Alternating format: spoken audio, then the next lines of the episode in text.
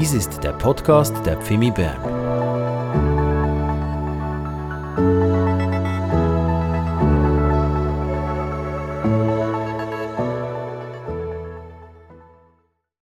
Der, wir haben in diesem Lied gesungen, dass das Volk, das dich kennt, nicht von dir getrennt ist. Deinem Wort lesen wir, das Volk, das dich kennt, wird stark bleiben und entsprechend handeln. Herr, und alles beginnt damit, dass wir dich kennen können und kennen dürfen. Dass du nicht ein verborgener Gott bist, dass du dich offenbart hast, dass du uns entgegenkommst, dass du uns begegnen möchtest, dass du mit uns in einer Beziehung stehen möchtest, dass wir dich immer besser und besser kennenlernen dürfen. Herr, das ist die Stärke unseres Lebens. Und ich bete, dass dieser Gottesdienst, dass diese Botschaft heute Morgen uns hilft, dich besser kennenzulernen, stärker zu werden in dieser Beziehung mit dir, aus deiner Kraft zu leben, in deiner Gegenwart zu stehen und mutig vorwärts zu gehen. Herr, ich danke dir, dass du durch deinen Heiligen Geist uns berührst, jeden einzelnen von uns, unsere Ohren öffnest, unsere Herzen öffnest, dass wir dein Wort empfangen dürfen. In Jesu Namen. Amen. Amen. Ihr dürft gerne Platz nehmen. Ich wünsche euch einen wunderschönen guten Morgen. Schön, dass wir miteinander Gottesdienst feiern. Und ich sage es jeden Sonntag, dass uns das auch bewusst ist. Es ist schön, dass wir hier vor Ort Gottesdienst feiern können, mit Brüdern und Schwestern zusammen, mit Menschen, mit Gästen. Es ist aber schön, dass Menschen auch zugeschaltet sind über das Livestream, über Internet diesen Gottesdienst mit uns zusammen verfolgen. Egal wo immer ihr auch seid geografisch, im Geist sind wir eins und Gott wird uns begegnen, da wo wir ein offenes Herz und eine erwartende Haltung haben. Davon bin ich überzeugt. Nun, Nicola hat das schon angetönt, wir machen Fortsetzungen in unserer Predigtserie im Buch Daniel entschlossen zu stehen, entschlossen zu leben für den Herrn. Das ist das, was an Daniel so sichtbar wird, an seinen Freunden so sichtbar wird. Und ich werde mich in dieser Predigtserie dass ich das noch einmal gesagt habe, auf die historischen Erzählungen konzentrieren. Ich weiß, Daniel hat sehr viel Prophetisches zu sagen. Das interessiert uns ja ganz extrem. Aber ich habe bewusst mich entschieden, die historischen Erzählungen in die Mitte zu nehmen, weil gerade in diesen historischen Erzählungen drin können wir sehr viel mitnehmen, auch für unser Leben heute. Denn die Gesellschaft, in der Daniel gelebt hat, in die er hineingenommen wurde. Er hat sich ja nicht entschieden für diese Kultur und diese Gesellschaft. Er wurde ins Exil gebracht. Er wurde von Israel nach Babylon gebracht und musste da oder durfte, du kannst jetzt einsetzen, was du willst, äh, diese Schulung mitmachen, was eigentlich eine Reprogrammierung war. Nebukadnezar, der König, er wollte diese cleveren jungen Leute nehmen und er hat sie programmiert, er hat sie umprogrammiert, er hat sie mit der Ideologie Babylons gefüllt, damit sie ihm dann nach drei Jahren dienen konnten, als seine Berater in seinem Hofstaat in verschiedenen Positionen. So, Daniel und seine Freunde, sie gingen durch diese Reprogrammierung. Und viele Grundlagen dieser Ideologie, die sie gelernt haben, mit der sie konfrontiert wurden, die sind heute gar nicht viel anders. Die nennen sich vielleicht anders, aber der Geist ist eigentlich derselbe. Das werden wir dann am nächsten Sonntag ganz stark noch sehen. Und in all diesen Herausforderungen, in all diesen Anfragen, da wo sie angefragt worden sind, die Werte Gottes zu verlassen, da wo sie aufgefordert wurden, den Bund Gottes zu verlassen, sind sie stark geblieben, sind sie entschlossen geblieben, weil sie ihren Gott kannten. Und am letzten Sonntag hineingeschaut in eine der bekanntesten historischen Erzählungen, die kennen so viele Menschen, auch wenn sie nicht viel mit der Bibel am Hut haben. Aber diese Story da mit dem Feuerofen und den Leuten, die im Feuer waren, das ist irgendwo eine bekannte Sache. Und ich habe diese Botschaft bewusst in zwei Teile geteilt, weil ich euch am letzten Sonntag zeigen wollte, dass es einen geistlichen Hintergrund gibt, eine geistliche Dimension. Wir dürfen das nicht vergessen. Um uns herum, um das, was wir sehen können, um das, was wir greifen können um die sichtbare Welt herum gibt es eine unsichtbare Welt. Und die ist genauso real und die versucht zu beeinflussen. Es sind so diese Momente, wo du vielleicht irgendwo bist und denkst, hey, was geht jetzt hier ab? Was läuft jetzt hier? Du kannst nichts Logisches greifen. Du kannst nicht sagen, das ist es, das ist es. Habt ihr das auch schon mal erlebt? Das ist irgendwas aus der unsichtbaren Welt, wo wir merken, hier geschieht irgendwas. Und das will uns beeinflussen. Und ich wollte euch diesen Punkt zuerst zeigen, dass wir verstehen, alles, was hier im Natürlichen beschrieben wird, das hat einen geistlichen Hintergrund.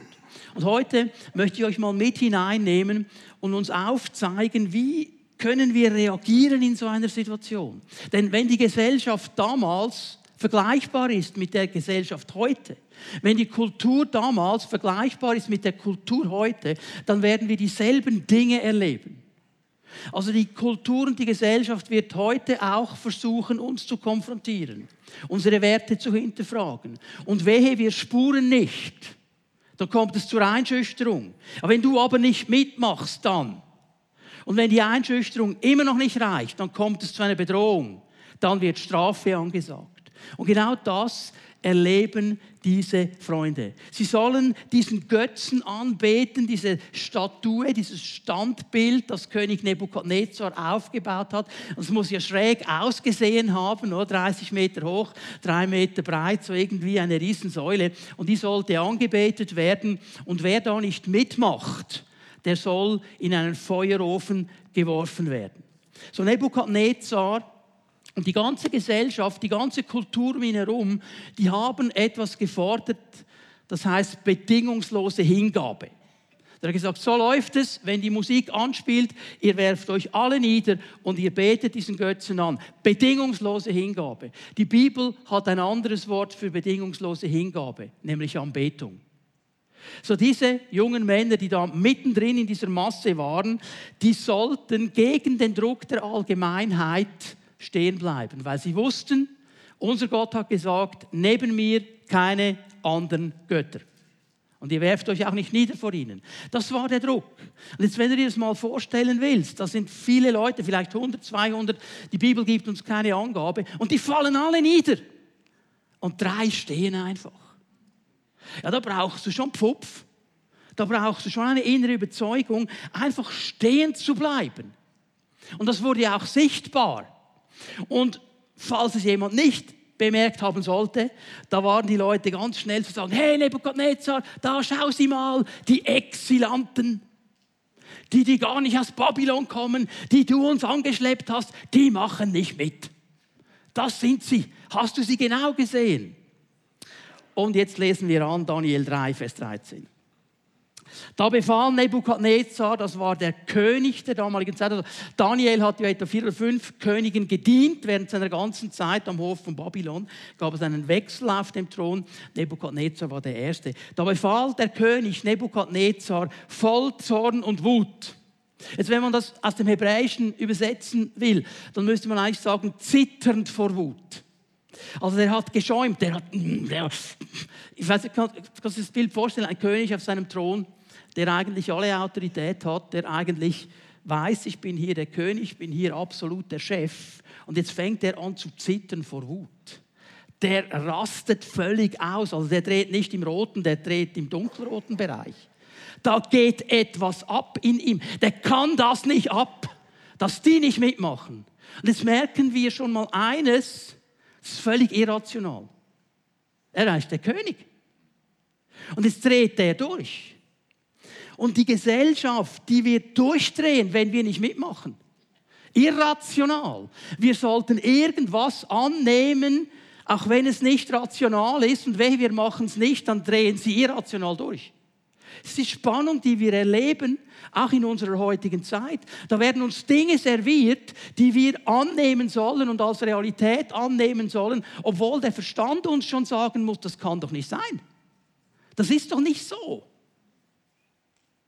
Also wenn wir ein zwei Meter Mensch mit Bart und einem Rock begegnen und sagt, ich bin eine Frau, sage ich, okay, ähm, Time out. Nein, nein, du bist verkleidet als Frau. Oder bist keine Frau. Verstehen wir? Aber wenn ich das sage, oh, dann geht was los.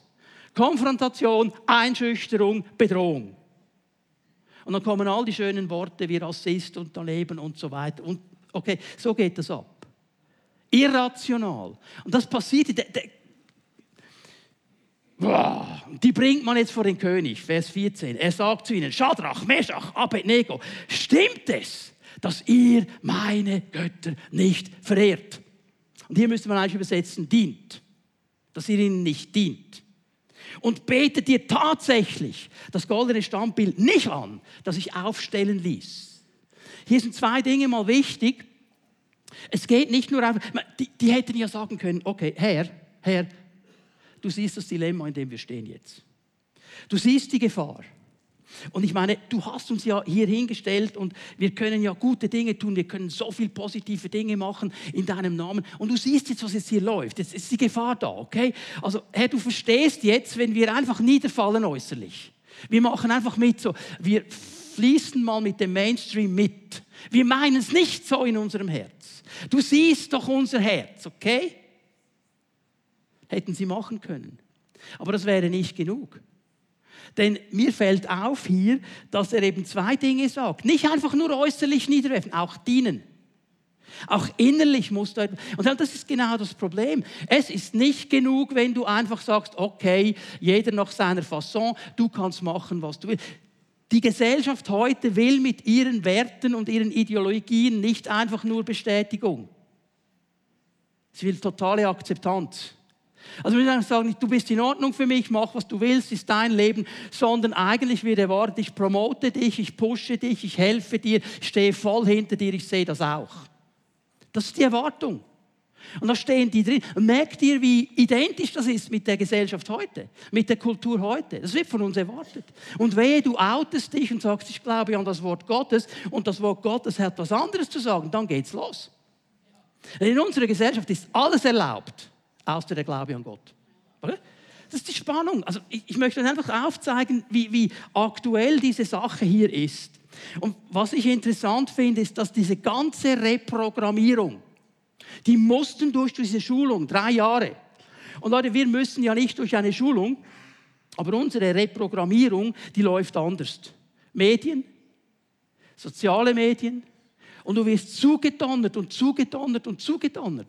Und irgendwann denkst du, okay, okay, okay. Und der Professor hat gesagt, und der hat gesagt, und der und der und der. Und wir werden zugedonnert. Aber weißt du, was ich cool finde? Bei denen hat das nichts genützt. Ihre innere Glaubensidentität, sag's mal so, das Feuer, das sie in sich hatten, war stärker als das Feuer des Feuerofens.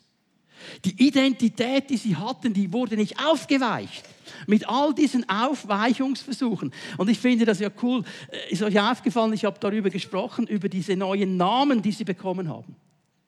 Die haben babylonische Namen bekommen. Und alle haben sie bei diesem Namen gerufen. Der König auch.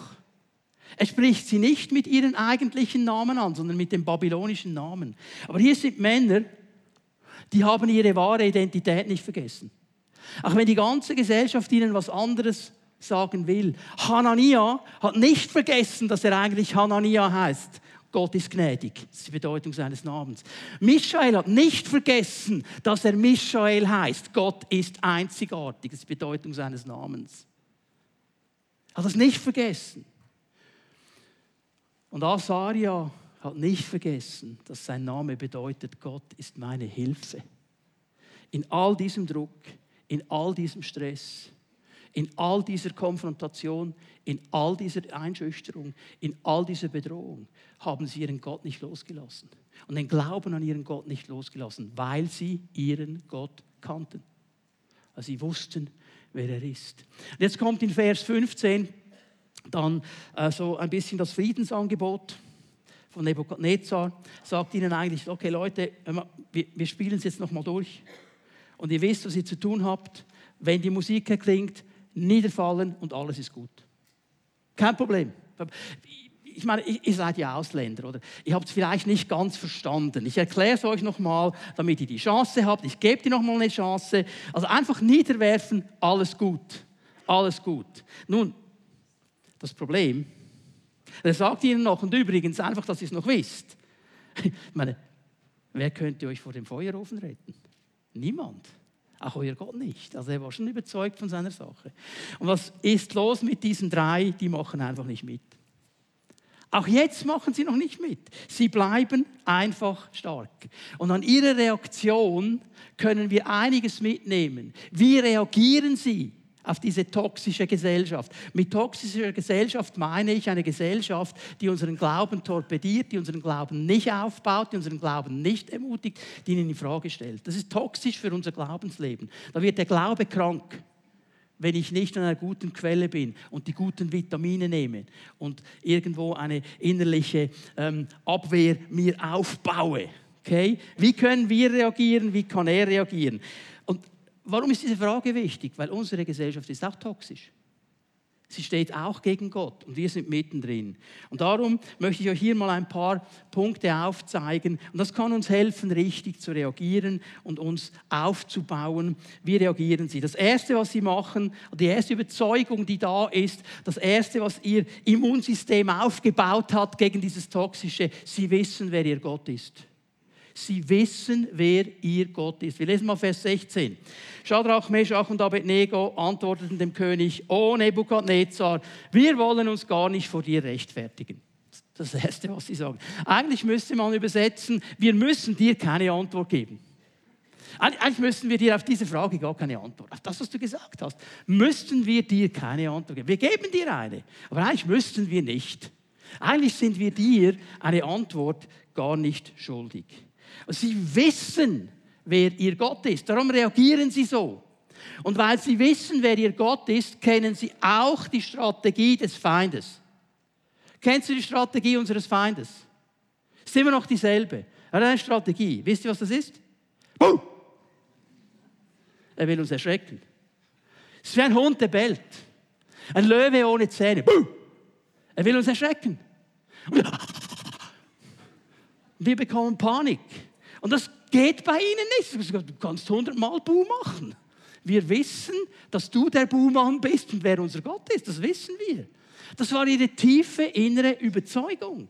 Sie wussten, wer er ist. Vers 17. Wenn der Gott, dem wir verehren, dem wir dienen, ist dasselbe Wort übrigens, das er von ihnen gefordert hat, er wenn ihr meinen Götzen dient und nicht an, äh, äh sie anbetet, wenn der Gott, den wir dienen, sie nehmen dasselbe Wort, es will, kann er uns ganz bestimmt retten. Nebukadnezar kannst du machen, was du willst. Kann er. Sowohl aus dem brennenden Feuerofen als auch aus deiner Hand, o oh König, wird er uns dann retten. Und jetzt möchte ich hier über einen ganz wichtigen Punkt sprechen. Sie wussten, wer der Herr ist. Sie kannten ihren Gott. Sie kannten ihren König. Sie wussten, der hat alles in der Hand. Aber weißt du was? Du sagst vielleicht Amen, Amen, Amen. Und wir lieben das ja auch zu singen. Es fängt mit den Kinderliedern an, oder? Er hat die ganze Welt in seiner Hand. Bis nach die Herrschaft des Herrn ist überall. Und das lieben wir zu singen. Jetzt bitte hör mir zu. Wenn das eine theologische Wahrheit bleibt und eine Theorie, wird es dir nichts nützen. Wenn du theoretisch weißt, dass Gott alles in der Hand hat, aber wenn ein Buh kommt, ist sofort alles weg, dann wird es dir nicht nützen. Es ist nur Theorie. Und ich habe den Eindruck, so viele Christen, die gehen auf eine Theorie, die wissen alles. Die, wissen, die können dir sogar noch die Bibelstellen aufzählen, wenn es sein muss. Aber es ist nur Theorie. Es ist nicht zu meinem Glaubensteil geworden. Es ist nicht zu meinem Leben geworden. Ich weiß, das ist theoretisch richtig aber es ist nicht Teil meines Lebens. Wenn es aber Teil meines Lebens wird, dann wird es in mir etwas hervorbringen, das nennt die Bibel Freimütigkeit. Freimütigkeit. Und das hatten diese drei Männer. Die hatten eine Freimütigkeit. Und Freimütigkeit sagt, hey, ich muss mich nicht rechtfertigen. Ich muss mich nicht verteidigen. Ich muss nicht mit dir diskutieren. Ich muss nicht. Ich kann dir eine Antwort geben, aber ich muss nicht. Ich bin nicht verpflichtet, das zu machen. Und was sie damit machen, das ist nicht, das ist nicht was soll ich jetzt sagen, despektierlich gegen diesen König. Sie sagen, okay, Nebuchadnezzar, hier in Babylon bist du der König, du bist unser Chef. Du hast uns an deinen Hofstaat genommen und wir dienen dir. Das ist so. Aber, aber, unser wahrer Chef ist Gott. Unser wahrer Chef ist Gott. Im Neuen Testament tönt das so, wenn Petrus dann äh, dem Hohen Rat sagt, hey, wir müssen Gott mehr gehorchen als euch. Wir akzeptieren euch als Autorität, aber Gott, wenn er etwas anderes sagt, ist er die höhere Autorität. Und das machen sie. Also diese Freimütigkeit, weil sie wissen, er ist der Chef. Und Freimütigkeit heißt auch, ich kann ohne Angst und Furcht leben. Ich muss mich auf diese Einschüchterungen nicht einlassen, weil mein Gott ist stärker. Aber das ist nur dann, wenn es nicht einfach nur eine Theorie ist, weil ich habe Ehrfurcht vor meinem Gott. Und wenn ich Ehrfurcht vor ihm habe und ihn an erster Stelle setze und ihn als meine Priorität sehe und ihm nachfolge, dann weiß ich, dass es am Ende gut kommt, weil er alles in der Hand hat. Und mit gut kommt meine ich nicht, dass es unbedingt immer so sein muss, wie ich will, aber so, wie es gut ist für mich, weil Gott der Chef ist. Weil Gott der Chef ist. Das ist ein wichtiger Punkt kommen dann später noch einmal auf diesen Punkt zurück. Er lässt sich nicht einschüchtern. Sie stehen da und sagen, der Herr ist mein Gott. Wir sind seine Kinder. Wir lassen uns nicht einschüchtern. Ich mache mir keine Sorgen. Das Zweite, es geht einen Schritt weiter. Nicht nur wissen sie, dass Gott der Herr ist und alles in der Hand hält, sie wissen auch, dass Gott sie retten kann. Das wissen sie auch. Das ist für sie auch mehr als eine theologische Wahrheit. Sie wissen, egal was uns bedroht, egal was uns bedrängt, egal was uns einschüchtert, Gott ist stärker, Gott ist größer, Gott ist mächtiger. Du kannst das Größte, Höchste, Stärkste nehmen, das du kennst, Gott ist noch größer. Du kannst ihn nicht fassen, er ist immer größer, er ist immer stärker. Und mutig proklamieren sie diese Wahrheit, so Gott ist größer. Hey, Gott kann uns retten vor dir, kein Problem. Aus deiner Hand kann er uns retten, aus dem Feuerofen kann er uns retten, kein Problem. Er ist der Herr. Und noch einmal, Leute, es ist mir so wichtig, dass wir das verstehen. Das theoretische Wissen, dass Gott retten kann, wird mir nicht helfen. Wenn ich theoretisch weiß, dass er das könnte, wird es mein Leben nicht verändern. Es muss zu einem Teil meines Lebens werden. Ich muss daran arbeiten, dass das nicht nur eine Theorie ist, sondern dass ich wirklich glaube. Dass mein Leben wirklich bewegt, dass mein Leben wirklich prägt. Aber wenn ich ihn wirklich kenne, dann heißt es, ich vertraue ihm. Ich kenne sein Herz, ich versuche seinen Charakter zu verstehen. Ich weiß, was er kann und ich weiß, was er bewirken will. Ich kenne seinen Plan. Die Bibel nennt das Glauben, Vertrauen. Und das ist ein Beziehungsbegriff. Glauben, Vertrauen ist ein Beziehungsbegriff und den muss ich aufbauen. Ich kann nicht sagen, okay, ich habe den mal kennengelernt vor vielen, vielen Jahren und ähm, ich kenne den. Ich kenne den. Es gibt Leute, die habe ich kennengelernt vor vielen, vielen Jahren und habe sie seither nie mehr gesehen. Das wäre vermessen zu sagen, ich kenne den. Weil ich weiß nicht, was in diesen 10, 15 Jahren geschehen ist in seinem Leben. Wenn ich ihn kenne, dann teile ich Leben mit ihm. Das ist der Punkt. Und wenn du dann vor dem Feuerofen stehst und sagst, ja, vor 25 Jahren habe ich den Herrn mal kennengelernt. In diesen 25 Jahren ist nicht viel gelaufen. Einmal in der Woche ein Bibelvers so als einzelne Nation, okay. Aber dann kennst du ihn nicht. Und dann wird der Feind so viel Raum haben, dir diese Dinge reinzusetzen. Meinst du wirklich? Aber du hast doch und, und, und dann geht's los. Und dann geht's los. In solchen Situationen müssen wir wissen, Gott ist der Herr, der mich rettet. Und weißt du was? Das ist das Spannende am Glauben und das Herausfordernde am Glauben. Der Glaube bleibt so lange Theorie, bis du anfängst, ihn in die Praxis umzusetzen. Bis du den ersten Schritt machst. Hat Noah geglaubt, dass es eine Arche gibt? Ja, ja.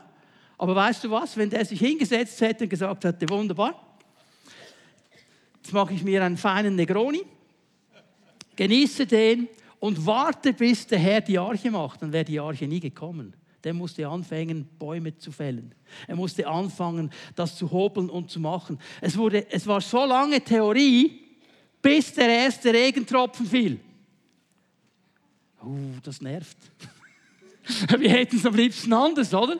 Aber es ist so lange Theorie. Und jetzt können wir ganz viele Punkte nehmen, bis wir nicht einen Schritt machen und im Glauben uns auch ein Stück weit outen, sagen, das ist das, was ich glaube. Und Gott ist stärker. Dann wird der Glaube praktisch. Und der Glaube, Leute, es gehört immer zusammen, der Glaube spricht. Der Glaube spricht. Der Glaube spricht. Jesus ist nicht vor diesem Feigenbaum hingetreten. Mm, Was hat er gesagt? Verdorre, von dir ist niemand mehr. Und als der Mann mit diesem Arm kam, der verdorrt war und nicht mehr ausgestreckt hat, ist ja nicht Jesus nicht, mm, und hat gesagt, Petrus, Johannes, schnell ein Lobpreislied, mm, ich muss in die Stimmung kommen. Was hat er gesagt? Streck deinen Arm. Er hat gesprochen, der Glaube proklamiert, der Glaube spricht. Wes des Herzen voll ist, geht, das redest du. Jetzt ist die Frage, was ist drin? Ist Glaube da drin? Ist Wort Gottes da drin? Ist Verheißung da drin? Und die Bibel gibt so viel Nahrung. Und ich möchte dich ermutigen, nimm dir diese Nahrung, nimm diese Verheißungen, nimm sie, lass sie Teil von deinem Leben werden. Darum konnten die so reagieren. Vertrauen lernt auf dem Wort Gottes zu stehen. Auf dem Wort Gottes. Er hat es gesagt. Und wenn er es gesagt hat, wird er es tun. Wenn er es nicht gesagt hat, sind wir auf schwierigem Gebiet. Aber auf sein Wort kannst du bauen. Und darum haben wir das Wort Gottes. Und sie kannten das Wort Gottes. Und ich meine, im Gegensatz zu uns, sie kannten die Torah, sie kannten das Alte Testament. War nicht mal fertig geschrieben alles. Wir haben das Alte und das Neue. Wir haben so viele Verheißungen. Und wenn ich hier drin bin, ich weiß, jetzt provoziere ich einige, ich mache das mal bewusst so. Sorgen, wenn ich mir Sorgen mache, heißt das eigentlich, ich glaube nicht, dass Gott das ändern kann. Weil sonst könnte ich sagen, Herr, ich gebe es dir.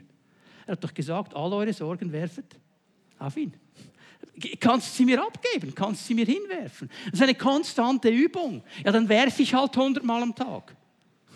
Aber ich darf sie ihm hinwerfen. Jesaja 43, Vers 2. Ich gebe nur mal eine dieser Verheißungen. Wenn du durchs Wasser gehst, werde ich bei dir sein. Ströme sollen dich nicht überfluten. Wenn du durchs Feuer gehst, wirst du nicht verbrennen. Die Flammen werden dich nicht verzerren. Leute, ich möchte ein Wort rausnehmen hier. Gest. Hast du das gesehen? Wir haben die Idee, wenn Gott wirklich Gott ist und ich alles richtig gemacht habe, dann komme ich nicht mal in die Nähe des Stroms. Ich komme nicht mal in die Nähe des Stroms. Ma, was hat er gesagt? Wir werden als sein Volk durch diesen Strom gehen, aber nicht allein. Wir werden durchs Feuer gehen, aber nicht allein. Und ich gesagt, ich nehme euch da raus. Das ist unsere falsche Illusion. Er hat klar gesagt, dass wir kommen, aber ich bin da. Und wenn er da ist, dann muss ich mir keine Sorgen machen. Da muss ich keine Angst haben. Dann weiß ich, es kommt gut. Und die drei wussten, das ist ein dritter Punkt hier, Anbetung, Loyalität, die gehören nur Gott. Und Gott alleine. Und niemand anderen. Niemand anderen. Egal, was mich bedroht, egal, was geschieht, meine Loyalität, die gehört dem Herrn. Er hat sein Leben für mich gegeben. Ich will mein Leben für ihn geben. Ich will bereit sein, mit meinem ganzen Leben ihm zu dienen, wo er mich auch immer hinführt und ihm loyal zu sein. Gott kann retten, Gott will retten. Und jetzt kommt eine wichtige Frage. Ja, und wenn er dich jetzt nicht rettet, ändert sich unsere Entscheidung nicht. Die haben gesagt, hey, Nebuchadnezzar, einfach, dass du weißt, der kann uns retten. Der kann. Kein Problem für ihn. Der kann alles. Und wenn er es nicht macht, auch gut. Wir werden uns nicht beugen vor dir. Wir dienen ihm. Und die haben gesagt, was sie eigentlich gesagt haben, ist das, hey, und wenn wir in diesem Feuerofen verbrennen, dann war das super, weil es war Gottes Plan. Das haben sie eigentlich gesagt. Das ist Hingabe. Leute, passt nicht in unsere Gesellschaft. Bei uns muss alles Well-Being, Well-Feelings, barmäßig sein. Die Nachfolge des Herrn ist nichts für Schlaffis, sondern für echte Frauen und Männer, die stehen können und auch mal Widerstand ertragen können und wissen, Gott ist trotzdem hier. Er ist trotzdem hier. Und hier sind mir diese Männer so ein riesengroßes Vorbild. Die haben verstanden, was es heißt, unter der Herrschaft des Herrn zu leben. Und was macht Nebukadnezar? Der dreht noch mehr durch. Also der dreht jetzt völlig am Rad. Jetzt ist alles vorbei. Also wenn er vorher gezittert und vor Wut, jetzt, jetzt, jetzt noch schlimmer. Also jetzt rastet er aus. Er rastet so dermaßen aus in Vers 19, weil die nicht machen, was er sagt, dass sich sein Gesicht vor Wut verzerrt. Du dir vorstellen, wie der ausgesehen hat? Schlimme Sache. Was macht er? Er gab sofort den Befehl, den Ofen siebenmal heißer als gewöhnlich anzuheizen. Also, weißt du, was der da reingeschmissen hat? Siebenmal. Also, weißt du was? Die klare Hingabe dieser Männer treibt den zur Weißglut. Treibt den zur Weißglut. So dass den Ofen siebenmal stärker anheizt. Jetzt sage ich dir etwas. Unsere klare Stellung, unsere Loyalität, unser Stehen mit dem Herrn und für den Herrn wird Leute zur Weißglut treiben. Und sie werden versuchen, den Ofen anzuheizen, wie es nur geht. Ich habe mich gefragt, ja, wieso siebenmal? Ich meine, normalerweise reicht ein normales Feuer, um einen zu verbrennen, oder? Warum siebenmal? Ich, ich weiß es nicht, aber eigentlich kann ich mir es nur so vorstellen, er hat sich wahrscheinlich Sorgen gemacht. Was ist, wenn Gott wirklich eingreift? Jetzt versuche ich mal so anzuheizen, dass nichts mehr möglich ist. Okay? Das ist eine wichtige Einsicht, Leute. Wut, Aggression gegen unsere Glaubensüberzeugung ist in der Regel ein Zeichen von Unsicherheit. Er war unsicher. Darum hat er so reagiert. Irrationale Dinge, Verwirrung, das ist hier hineingekommen. Und die Leute, die das von uns fordern, dass wir einfach Ja sagen, ja, das ist okay, ja, das ist in Ordnung, ja, das machen doch alle. Wenn wir das nicht machen, dann drehen die am Rad. Weil sie letztlich wissen, dass es stimmt, was wir machen.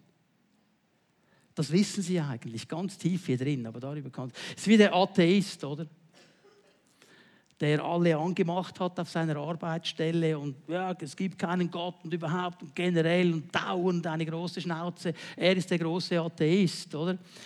Irgendwann hat er sich dann mal bekehrt nach vielen, vielen Jahren und hat sich geoutet und hat gesagt, weißt du was, ich bin als Atheist herumgegangen und ich habe allen Leuten, ob sie es wissen wollten oder nicht, so sollten wir eigentlich als Christen auch sein. Oder? Aber er hat es gemacht auf die andere Seite. Ich habe gesagt, ich glaube nicht an einen Gott und es gibt keinen Gott und, und, und, und, und. Aber ich habe jeden Abend gebetet, just in case, wenn es ihn doch gäbe. da, da, da geschieht etwas, da geht etwas ab, genau wie bei Nebukadnezar. Er wird verunsichert. So, Vers 20. Dann beauftragte er einige der kräftigsten Männer seines Heeres, Schadrach, Meschach und Abednego zu fesseln und in den glühenden Ofen zu werfen. Also jetzt kommen die Bodyguards, die Elitetruppe, die stärksten Leute, die er hatte, und die müssen diese drei Männer fesseln mal zuerst. Also, ja, okay. Offensichtlich hatte er wirklich Angst vor ihnen, dass er sie noch fesseln muss. Und jetzt sollen sie in diesen glühenden Ofen geworfen werden. Und so wurden diese Männer mitsamt ihrer Unterbekleidung, ihrem Obergewand und ihrer Kopfbedeckung gefesselt, in den Ofen geworfen, in dem das Feuer brannte. Also im ganzen Ornat waren die ja da. Das waren ja Offizielle, die hatten, die hatten Verantwortung für eine Provinz, diese drei Männer. Und die waren in ihrer ganzen Amtstracht, waren die da mit Hut und allem, was dazugehört. Jetzt werden die da reingeschmissen, gefesselt im ganzen Ornat. Jetzt Vers 22. Weil aber der Befehl des Königs so streng war und deshalb der Ofen übermäßig angeheizt worden war, wurden die Soldaten, die die drei Männer in den Ofen geworfen hatten, allein durch die Flammen, die aus der Ofentür herauszüngeln, getötet. Das stellt sich das Bild vor. Jetzt kommen diese Bodyguards, diese harten Typen, und sie nehmen diese drei jungen Männer, die gefesselt sind, mit und wollen die in den Ofen werfen. Und kaum sind die da oben, verbrennen die alle. Die ganzen Bodyguards, einfach weil der Ofen so heiß ist, dass das Feuer rauskommt. Die drei Männer aber, Shadrach, Meshach und Abednego, fielen gefesselt, wie sie waren, in die Flammen des Feuerofens. Okay. Hast du das Bild etwa? Alle anderen sind verbrannt. Die drei fallen im ganzen Ornat gefesselt in diesen Ofen. Jetzt mein zweiter Punkt meiner Predigt für heute Morgen. Ich möchte uns zeigen, dass Gott stärker ist als das Feuer einer toxischen Gesellschaft. Weil Gott wirkt. Er kann neben dem Feuer wirken, er kann vor dem Feuer wirken, aber er kann auch im Feuer wirken. Leute, manchmal kommen wir nicht ums Feuer herum. Manchmal kommen wir nicht herum. Aber was ich möchte, dass wir es mitnehmen, auch wenn du, ich, ich bete für dich, dass Gott dich nicht ins Feuer reinnimmt in den Widerstand, was auch immer es ist, okay? Aber wenn du dann da bist, dann musst du verstehen, dass Gott wirkt und Gott dran ist. Auch wenn du den Eindruck hast, es geht alles drunter und drüber, es geht alles. Ich überlege mir, wie war das für die drei? Ich meine, okay, du kannst schon sagen, hey, der Herr wird uns retten und so. Und dann haben sie wahrscheinlich auch gebetet. Und Herr, wenn die jetzt kommen, die können uns nicht fesseln. Und, und dann stehen sie aber vor dem Ofen, die stehen da. Was ist da abgegangen in denen? Und die anderen verbrennen. Und sie fallen rein. Hm? Ja, darüber nach. Gott wirkt. Ich möchte dir ein paar Punkte zeigen. Gott geht mit uns durchs Feuer. Wir haben die Stelle schon gelesen. Du bist nicht alleine, wenn du da durchgehst. Aber schau mal, Vers 24. Plötzlich sprang Nebukadnezar erschrocken auf. Also jetzt verstehe ich, dass er erschrocken ist. Und fragt seine Ratgeber, haben wir nicht eben drei Männer gefesselt ins Feuer werfen lassen? Ja, natürlich, o oh König, antworteten sie. Drei Männer gefesselt reingeworfen, okay? Aber seht doch, rief Nebukadnezar, dort sehe ich vier Männer ungefesselt, die im Feuer umhergehen. Und sie sind völlig unversehrt. Das Feuer macht ihnen nichts. Und der vierte sieht aus wie ein göttliches Wesen. Eigentlich heißt es im Hebräischen wie ein Sohn der Götter. Das sieht er. Und jetzt hat er Panik. Ich habe da drei reingeworfen. Jetzt sind vier drin. Und einer sieht noch aus wie ein Gottessohn. Nun, was natürlich Nebukadnezar nicht wusste, ist das, was wir wissen. Mitten im Feuer steht nicht ein Sohn Gottes, sondern der Sohn Gottes. Jesus kommt da. Er hat es seinen Jüngern ja verheißen, dir und mir. Ich bin bei euch bis zum Feuerofen. Nein, bis ans Ende der Zeit. Egal wo du reingehst, egal wo du stehst, ich bin da. Das hat er doch verheißen. Ja, wenn das nur Theorie ist. Aber wenn es zu meiner tiefsten Überzeugung wird, ist egal, ob ich in der durch das Todesgalt gehe, er ist da. Egal, ob ich in einem Feuer bin, er ist da. Egal, ob ich in einem Strom drin bin, der mich ersäufen will, er ist da. Er ist da. Noch einmal Jesaja 43, wenn du durchs Wasser gehst, ich bin bei dir. Ich bin da. Der Herr erspart uns diese Dinge nicht in jedem Fall, aber er ist da. Und wenn er da ist, dann kommen wir auch unversehrt auf der anderen Seite raus. Ich sage nicht, dass das nicht mühsam ist. Ich sage nicht, dass ich es lieber anders hätte. Ich habe oft in meinem Leben es lieber anders gehabt, aber Gott hat mich immer durchgetragen. Das ist der wichtige Punkt. Gott ist da. Der König stellt noch etwas fest. Es sind vier drin und ey, wir haben die doch gefesselt, oder? Und die sind völlig frei. Und die laufen im Feuer herum. Also die laufen da herum, als wäre es irgendwie ein Spaziergang in einer schönen Waldlichtung und alles ist so angenehm. Das Zweite, was ich hier drin sehe, ist folgendes. Gott will alles, was mich bindet, verbrennen. Aber nur, was mich bindet. Dort sehe ich noch einmal Vers 25, der zweite Teil, vier Männer ungefesselt, die im Feuer umhergehen. Das ist das Bild, siehst du das? Die laufen da herum, ungefesselt.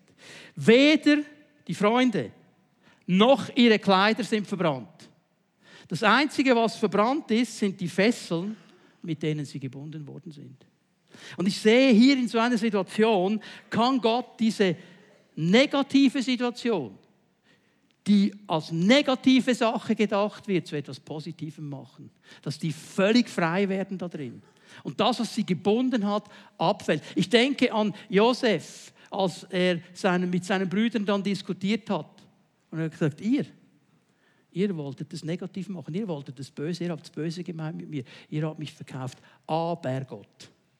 Aber Gott. Und genau das geschieht. Gott will die Fesseln verbrennen. Und ich glaube, so mein Eindruck für heute Morgen, was immer dich bindet, was immer dich limitiert, was immer dich zurückhalten will, Gott möchte es verbrennen, wenn du ihn lässt. Aber dann muss er mit dem Feuer kommen. Dann musst du ihn ranlassen. Und er will es verbrennen, weil er möchte, dass wir frei sind, weil er möchte, dass wir nicht gebunden sind. Und ich meine, hey, jetzt kommt etwas, das diese drei Männer hätten machen können. Die hätten jetzt völlig in die Opferrolle gehen können. Das waren doch die völligen Opfer, oder? Du bist so gemein. Wir haben es doch nur echt gemeint und nur ehrlich gemeint und wir haben uns nicht gebeugt und wir haben doch den Herrn angebetet und wir haben doch alles richtig gemacht. Und dieser böse, böse, böse Nebukadnezar, dieser gemeine Kerl, dem wir so gedient haben, der lässt uns einfach binden und einfach, die hätten jetzt voll die Opferrolle nehmen können. Das machen sie aber nicht. Leute, es sind Menschen hier heute Morgen, du hast dich in diese Opferrolle hinein manövriert. Alle anderen sind schuld. Aber du bist gebunden. Ja, da sind Menschen gekommen in dein Leben, die haben böse Dinge getan, böse Worte gesagt, die haben dich vielleicht betrogen, die haben dich angelogen, die haben weiß ich was gemacht und du bist in dieser Rolle, wie schlimm das Leben ist und wie gemein das das gewesen ist und, und, und. Und ich sage, ja, es war gemein. Ja, und es war nicht das, was Gott wollte. Ja, es war die Hand des Teufels. Aber du bist so sehr in dieser Opferrolle drin, dass du gebunden bist und da nicht rauskommst. Wir können uns suhlen in all den Dingen, die uns widerfahren sind und die gemein waren. Aber wir können sagen, wir kennen unseren Gott. Der hat nämlich gesagt, ich mache dich frei und ich vergebe dir und ich heile deine Seele und ich heile dein Herz und ich kann dir einen neuen Start geben und ich kann die Vergangenheit ändern und ich kann Dinge neu machen. Das ist der Gott, dem wir glauben. Wieso machen wir es so oft nicht? Wieso haben wir so oft diese bittere Wurzel und gehen herum und erzählen allen anderen, was geschehen ist und wie schlimm das, das war? Anstatt das zu machen, was der Herr uns anbietet, vergib, so wie ich dir vergeben habe. Das bindet uns. Und ich glaube, heute Morgen möchte der Herr hier ein Werk tun, dass du rauskommst aus dieser Limitierung und den Herrn ranlässt mit seinem Feuer und vergibst. Diese Fesseln fallen und du frei wirst. Schau mal, der Herr ist der Einzige, der in diesen Bereich hineinkommen kann. Er ist der Einzige, der Vergebung hineingeben kann. Und er ist der Einzige, der heilen kann. Komm zu ihm. Komm zu ihm. Und weißt du was, egal ob das 30 Jahre her ist, 50 Jahre her ist oder drei Tage. Lass es nicht zu, dass es dich bindet. Komm zu ihm.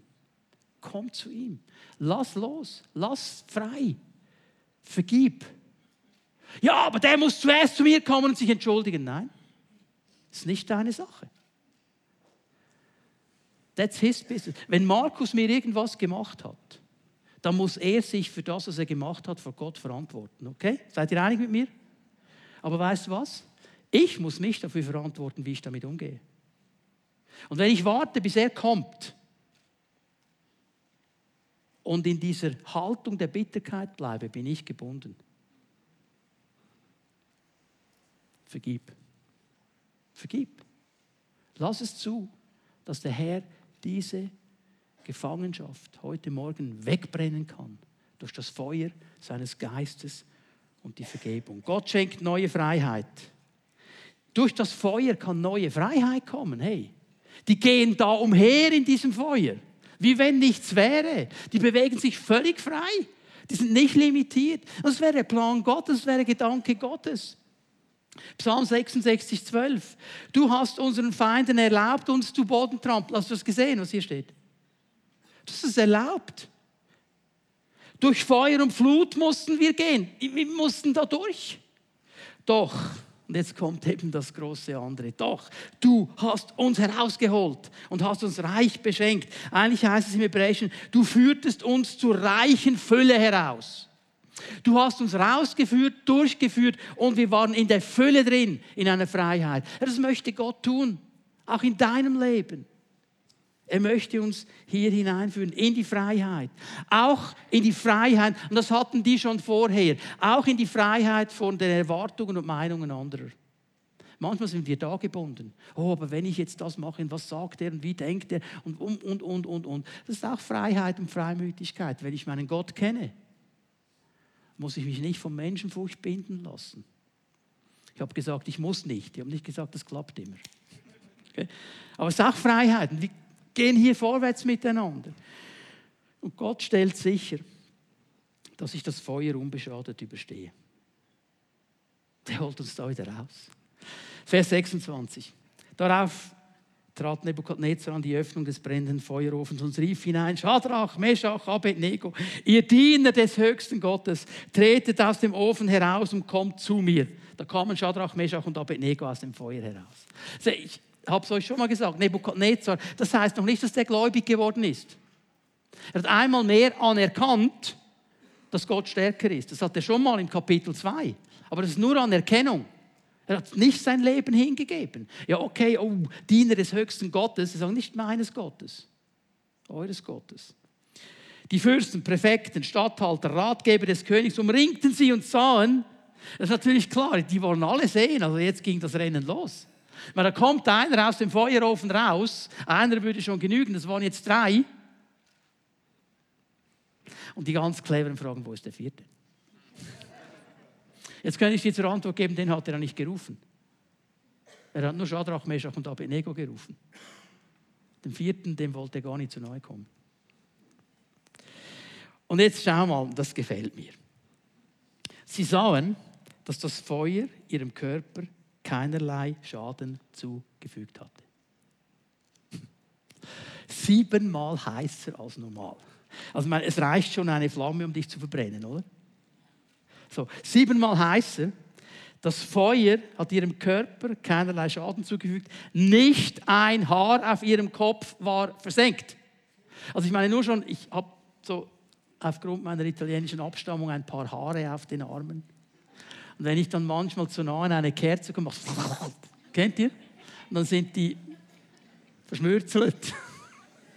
Tut nicht weh, aber man merkt es an, versteht ihr? Sagt, nicht mal das ist geschehen, nicht mal, nicht, mal ein, nicht mal ein Haar ist hier versenkt. Selbst ihre Kleidung war unversehrt. Ich weiß nicht, was es für ein Stoff war. Aber weißt du, was der Hammer ist? Sie rochen nicht mal nach Rauch. Ich meine, es war mal mühsam, wenn unsere Kids in der RR waren und sie haben ein Feuer gemacht im Wald, kommen sie nach Hause. Nur schon neben dem Feuer hat es gestunken. Die sind im Feuer, sie, sie, sie, riechen nicht mal nach Rauch. Gott ist so cool. Gott ist so cool. Ich, ich glaube, er, er, er, er, er will diese Dinge uns einfach zeigen, hey Leute, ich kann doch so, so viel mehr. So viel mehr. Vertraut mir doch. Vertraut mir doch. Ich kann dich da durchtragen. Gib doch die Situation mir. Gib doch nicht auf. Knick nicht ein. Komm zu mir.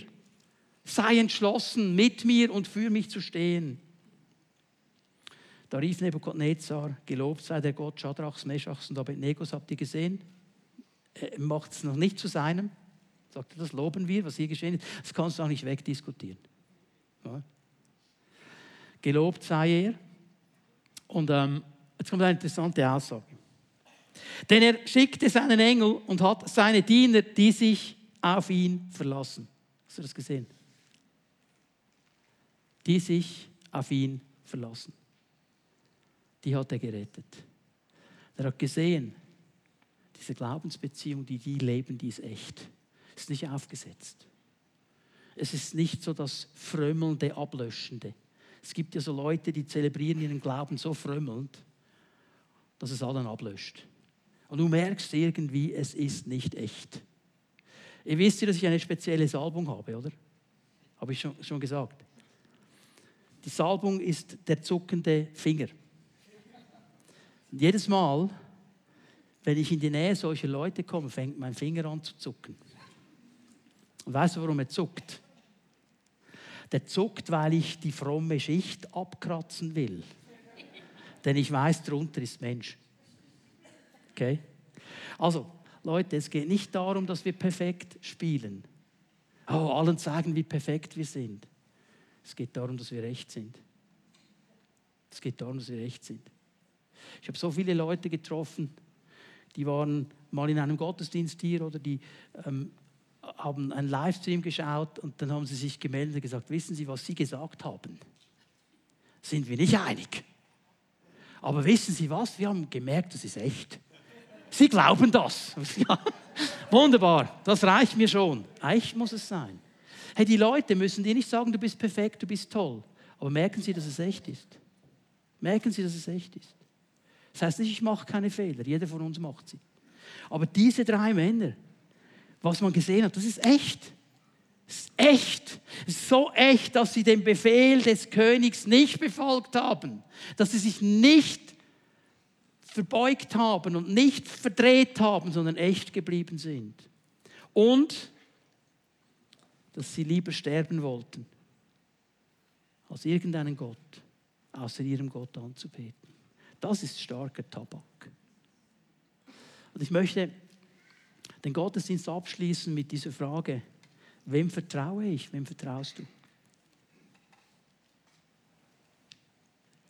So wenn es hart auf hart kommt, wenn das Feuer vor uns steht, wenn diese Einschüchterung, diese Bedrohung losgeht, wem vertraue ich in diesen Momenten? Wem gehört meine Loyalität? Wem gehört meine Priorität? Wo ist mein Herz? Kenne ich meinen Gott? Und vertraue ich ihm? Vertraue ich ihm?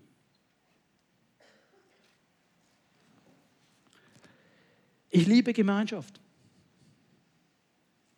Schon als Ungläubiger habe ich das geliebt, wenn mein, meine Hütte voll war mit Freunden, mit Buddies und wir konnten einen Film schauen und Spaß haben, blöde Witze erzählen und so weiter, was man sonst noch so macht. Ich will euch nicht alle Details. Und dann habe ich mich bekehrt. Und ich habe gemerkt, ich kann das nicht mehr. Das geht so nicht mehr. Meine Freunde haben das als Spaßbremse empfunden. Sie wollten nichts mehr mit mir zu tun haben. Ich habe sie alle verloren über Nacht. Ja, was ist los? Machen wir was? Nein, keine Lust mit dir in den Ausgang zu gehen. Ja, warum denn? Ja, ba, ba, ba, wenn du mitkommst, dahin, dahin, dahin. So, nein, das mache ich nicht mehr. Vergiss es. Weißt du was? Ob ich es wollte oder nicht, bis ich dann Anschluss gefunden habe in einer Gemeinde, war ich einfach allein mit dem Herrn. Coole Zeit. Weil ich habe ihn kennengelernt. Und dann hat er mir Freunde geschenkt. Echte Freunde. Brüder und Schwestern. Die waren alle perfekt. Ja, schön wär's. Aber es sind meine Brüder und Schwestern. Und ich wusste, die stehen zu mir. Und der Top obendrauf war dann, dass der eine oder andere meiner alten Freunde auch zum Herrn gekommen sind. Einer hat mir mal gesagt, ich habe ihn nach zwei Jahren gesehen. Bist du immer noch auf dem frommen Trip? habe ich gesagt, mehr denn je. Es war gerade so vor meiner ersten Bibelschulzeit, mehr denn je. Und dann hat er mir etwas gesagt, was mich bewegt hat. Weil am Anfang meines Lebens mit dem Herrn wollte ich beide Dinge zusammenbringen das alte und das neue Leben. Und er hat mir gesagt, machst du immer noch, machst du immer noch, machst du immer noch. Und ich konnte ihm zwar sagen, nein, ich habe mein Leben völlig verändert, es hat mich getroffen. Weißt du, was ihn abgehalten hat, sein Herz zu öffnen für Jesus? Mein frommes Theater. Ich habe gesagt, ich glaube Jesus, ich bete, ich lese die Bibel, ich bin der Oberfromotzki, aber mein Leben hat eine andere Sprache gesprochen. Das hat ihn abgehalten, hat mich tief bewegt. Ich habe den Herrn um Vergebung gebeten. Können wir aufstehen miteinander? Mit Lobpreise bitten, dass ihr kommt.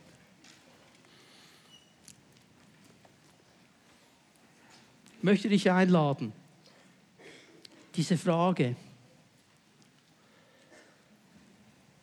für dich zu beantworten heute Morgen. Wem vertraust du? wenn es wirklich hart auf hart kommt. Wenn die Einschüchterungen kommen, wenn die Bedrohungen kommen, wenn die Hitze nach oben geht und das Feuer neu ist, wem vertraust du? Ich möchte dich einladen, eine Entscheidung zu treffen. Wenn du merkst, mein Vertrauen ist nicht ungeteilt bei diesem Herrn, dann lade ich dich ein, heute Morgen eine Entscheidung zu treffen, dieses Vertrauen ganz auf ihn auszurichten. Vielleicht sagst du, wow, ja Herr, ich will mit dir vorwärts gehen. Lade ich dich ein, heute Morgen zu sagen, noch einen drauf, Herr, mit dir werde ich überall hingehen. Und ich möchte auch dich noch einmal ansprechen, wenn du hier bist und du merkst, das sind Dinge in meinem Leben, die binden mich. Unversöhnlichkeit, Bitterkeit. Du gemerkt hast, ich bin einfach hineingerutscht in diese Opferrolle und ich sehe nur noch das. Und Gott möchte dir sagen heute Morgen, ich möchte dich berühren, ich möchte dich herausnehmen. Du sollst nicht Opfer sein, du sollst Sohn sein, du sollst Tochter sein. Du sollst mit mir unterwegs sein in einer Freiheit, nicht in Unversöhnlichkeit, nicht in Bitterkeit, nicht mit einer verletzten Seele, sondern in einer Freiheit, in einer Versöhnung, in einer Heilungskraft, die ich auf deine Seele legen werde, wenn du kommst, damit du frei dich bewegen kannst. Heute Morgen ist der Morgen, wo Gott dir das anbietet. Wir wollen ihn miteinander preisen, wir wollen miteinander anbeten. Und ich möchte den Raum hier vorne öffnen. Wir haben letzten Sonntag über die unsichtbare Welt gesprochen. Und wenn ich dich jetzt einlade, deine Prioritäten richtig zu stellen, deine Not, deine Schmerzen, deine Unversöhnlichkeit, deine Bitterkeit zu Jesus zu bringen und dich einlade, aus deiner Reihe zu kommen und hier nach vorne zu kommen dann tue ich das vor allem auch darum, weil es ein Zeichen ist für die unsichtbare Welt. Weil du vor der sichtbaren und der unsichtbaren Welt sagst, ich werde nicht mehr so weitermachen. Ich werde mich ausrichten auf den Herrn. Ich werde loslassen und ich werde seine Kraft empfangen heute Morgen. Darum laden wir ein, nach vorne zu kommen, weil es ein starkes Signal ist und Gott ist hier und er möchte freisetzen können wir ihn anbeten miteinander. Ich lade dich ein, wenn du eine Priorität ordnen möchtest und seine Kraft empfangen möchtest, komm hier nach vorne, stell dich vor ihn hin und er wird dir begegnen. Wenn Sie sich durch diese Verkündigung angesprochen fühlen, nehmen Sie doch mit uns Kontakt auf unter info at fimibern.ch. Wir sind gerne für Sie da. Gottes Segen und auf Wiederhören.